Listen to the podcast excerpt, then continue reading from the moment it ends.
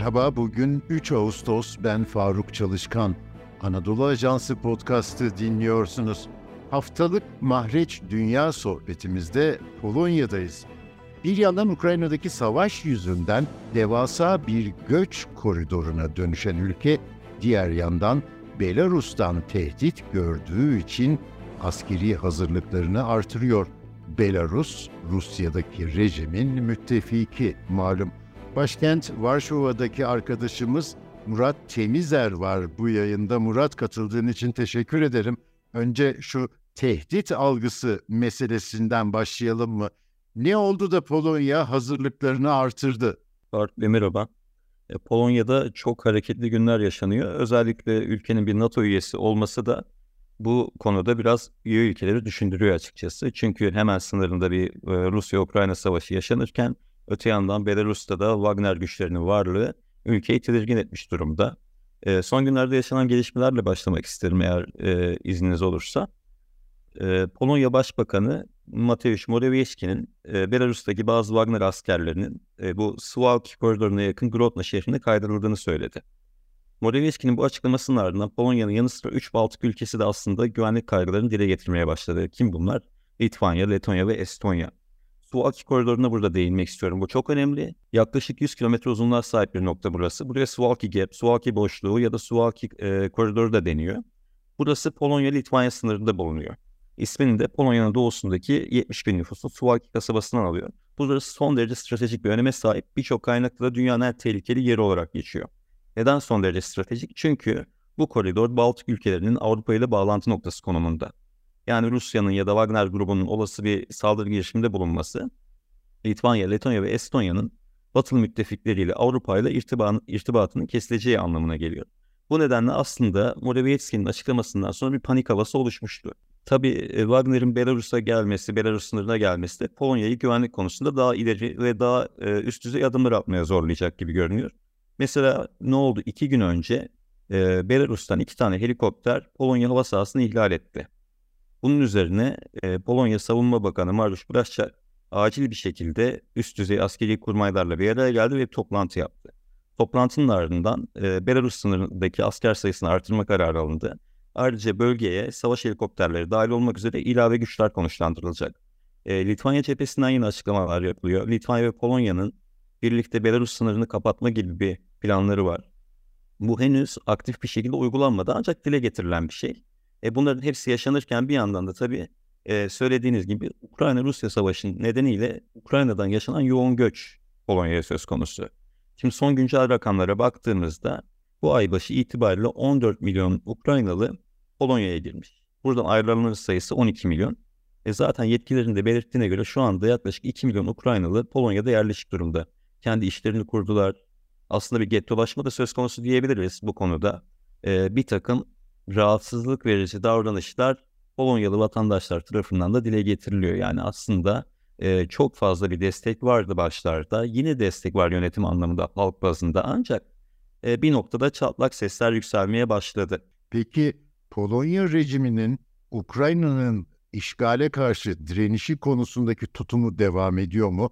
Bu konuda iki hükümet arasında e, nedir son durum? Yani aslında destek tabii ki devam ediyor. Hem finansal hem askeri destek söz konusu ancak e, son günlerde tahıl krizi nedeniyle yaşanan bir takım şeyler de söz konusu. Bir defa Polonya'daki çiftçiler çok uzun süren eylemler yaptılar. Çünkü Ukrayna'dan gelen tahıl, ürünler, gıda Polonya'da rahatsız ediyor. Polonyalı çiftçilerin ürünü ellerinde kalmaya başladı. Bunun üzerine Tarım Bakanı istifa etti. Yeni bir Tarım Bakanı geldi. Bu sorunların çözüleceğine dair sözler verildi. Ancak e, bir takım konuşmalar, bir takım ifadeler Polonyalı yetkililer tarafından Ukrayna cephesinde rahatsızlık yarattı. 1 Ağustos'ta Polonya'nın Kiev Büyükelçisi Bartosz Cichowski, e, Polonya Cumhurbaşkanı Andrzej Duda'nın dış politika başdanışmanının sözleri nedeniyle Ukrayna Dışişleri Bakanlığı'na çağrıldı. Ne demişti bu başdanışman? Ukrayna, Polonya'dan aldığı destek için daha fazla minnettarlık göstermeli ve kıymet bilmeli demişti. E, e, bu iki ülke arasındaki yakın ilişkileri aslında bir darbe. Ukrayna'nın bundan rahatsızlığı da ortadaydı zaten. Bu nedenle de Büyükelçi Ukrayna Dışişleri'ne çağrıldı. E, Polonya'da buna karşılık Polonya Dışişleri Bakanlığı da Ukrayna'nın Varşova Büyükelçisini çağırdı. Arda arda gelişmeler yaşandı 1 Ağustos'ta. Polonya Başbakanı sosyal medya hesabından Rusya'nın Ukrayna'yı işgal ettiği günden beri e, biz oradayız ve destek veriyoruz.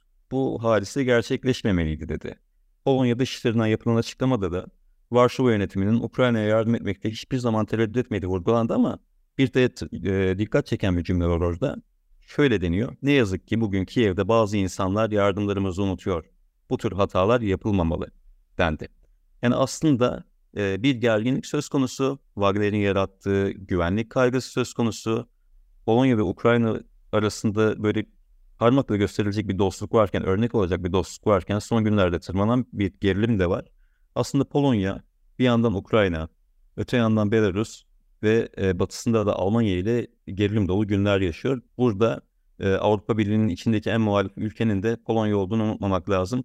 Avrupa Birliği'nden henüz bir açıklama yok. Bununla ilgili son yaşanan gelişmelerle ilgili neler olacağını tam bilmiyoruz. Ancak bildiğimiz bir şey var. E, Polonya'da yaklaşık 2-2,5 ay sonra bir genel seçim var ve seçim öncesinde hükümet halka birçok şeyi açıklamak zorunda kalacak. Murat, Polonya Avrupa Birliği'nin müktesebatına, e, anlaşmalarına zaman zaman itiraz eden hatta Avrupa Birliği'nden çıkması bile zaman zaman gündeme gelen bir ülkeydi. Ukrayna Savaşı bir anda Avrupa Birliği içindeki bütün tansiyonu indirdi.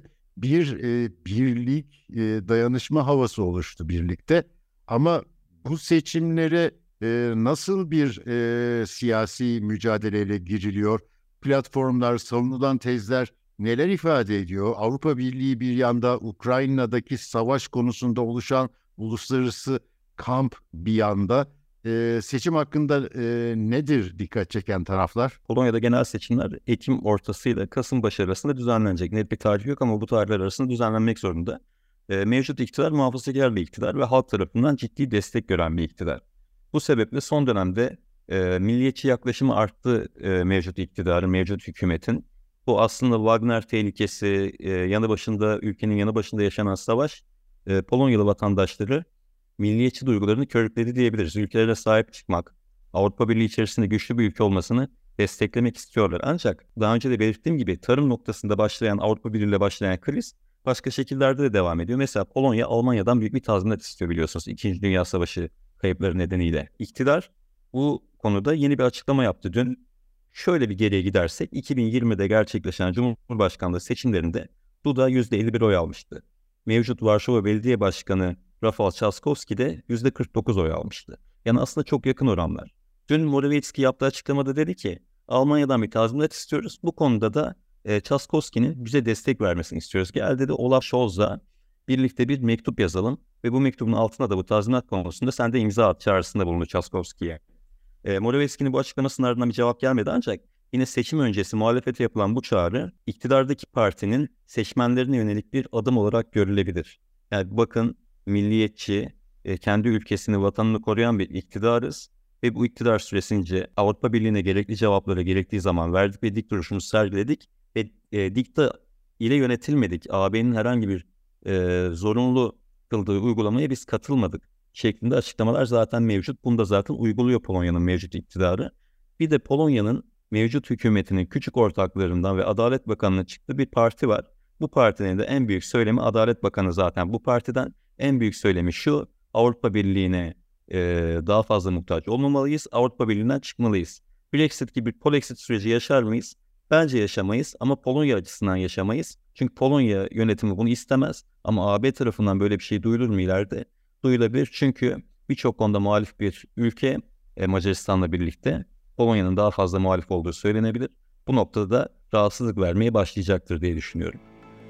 Varşova'dan Murat Temizler'e çok teşekkür ediyorum. Bizi hangi mecrada dinliyorsanız orada abone olmayı lütfen unutmayın.